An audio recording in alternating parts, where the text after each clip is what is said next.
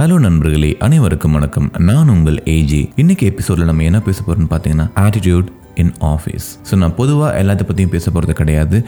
ஒரு ஜாப்பில் first first நம்ம ஜாயின் பண்ணும்போது ஆஸ் அ ஃப்ரெஷராக ஒரு கெரியரை ஸ்டார்ட் பண்ணும்போது நம்மளோட சேலரியை பேஸ் பண்ணி நம்ம மைண்ட் செட் எப்படி இருக்கும்? பட் அது அப்படி இருந்தால் அதனால் என்ன ப்ராப்ளம் வரும் அப்படிங்கிறத நம்ம இன்றைக்கி பேச போகிறோம் ஒருத்தனோட மைண்ட் செட் எப்படி இருக்குன்னு பார்த்தீங்க அப்படின்னா இவன் கொடுக்குற இவ்வளோ கம்மியான பேக்கு நான் எதுக்காக ஏர்லியாக வரணும் ஆஃபீஸ்க்கு எதுக்கு என் ஒர்க்கை முடிச்சுட்டு நான் லேட்டாக போகணும்? நான் டைமுக்கு வந்துட்டு டைமுக்கு போனால் போதாதா?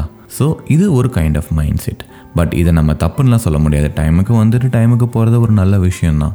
அதே மாதிரி இன்னொரு பர்சனாலிட்டி ஸோ எனக்கு நீங்கள் எவ்வளோ பே பண்ணாலும் பரவாயில்ல. நான் சீக்கிரமாக வந்து ஒர்க் பண்ணுறதுனால நான் பண்ணுறேன் இல்லை இன்கேஸ் லேட் ஆகும் ஒர்க்கை முடிச்சுட்டு தான் போகணும் அப்படிங்கிற மாதிரி இருந்தாலும் நான் உட்காந்து அந்த வேலையை முடிச்சுட்டு நான் போகிறேன் ஸோ இது ஒரு கைண்ட் ஆஃப் ஆட்டிடியூட் பட் ஆனால் டவுன் த லைனில் ஒரு டென் இயர்ஸ்க்கு அப்புறம் இதே ஆட்டிடியூடை நீங்கள் மெயின்டைன் பண்ணால் எப்படி இருப்பீங்க அப்படிங்கிறது யோசிச்சு பார்த்துருக்கீங்களா என்னைக்காவது?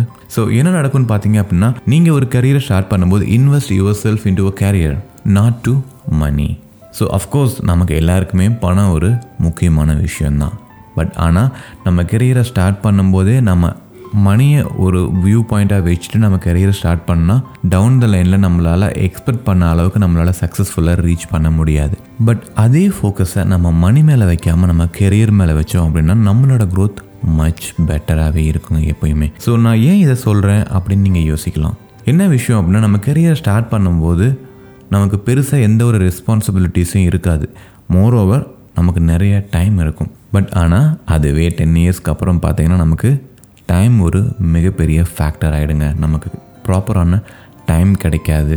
இல்லை நம்ம நம்ம நான் புதுசாக எதாவது கற்றுக்கணும்னு நினச்சி நமக்கு டைம் ஸ்பெண்ட் பண்ணணும்னு நினச்சோம்னா of course you not have enough time ஏன்னா you have a family you have a lot of responsibilities so அதனால தான் நான் எப்பயுமே சொல்லுவேன் உங்கள் கெரியரை ஸ்டார்ட் பண்ணும்போது focus on your career not on the money of course money matters நான் இல்லைன்னு சொல்லலை. பட் ஆனால் if your focus on your career obviously you'll get paid for it but இதில் ரொம்ப ட்ரிக்கியான விஷயம் நீங்கள் என்னென்னு பார்த்தீங்கன்னா இப்போ நான் சொன்ன எல்லாத்தையும் நம்ம ரியலைஸ் பண்ணுறதுக்கே அந்த பத்து வருஷம் ஆகிடுங்க அன்ஃபார்ச்சுனேட்லி நான் சீக்கிரமாகவே அதை ஐடென்டிஃபை பண்ணிட்டேன். ஏன்னா இதில் நான் சொன்ன பாதி விஷயங்கள் என்னோடய லைஃப்லேயும் நடந்தது தான் ஸோ நான் பண்ண அதே தப்ப நீங்களும் பண்ண வேணாம். Stay safe stay healthy, stay positive, help each other. Thank you.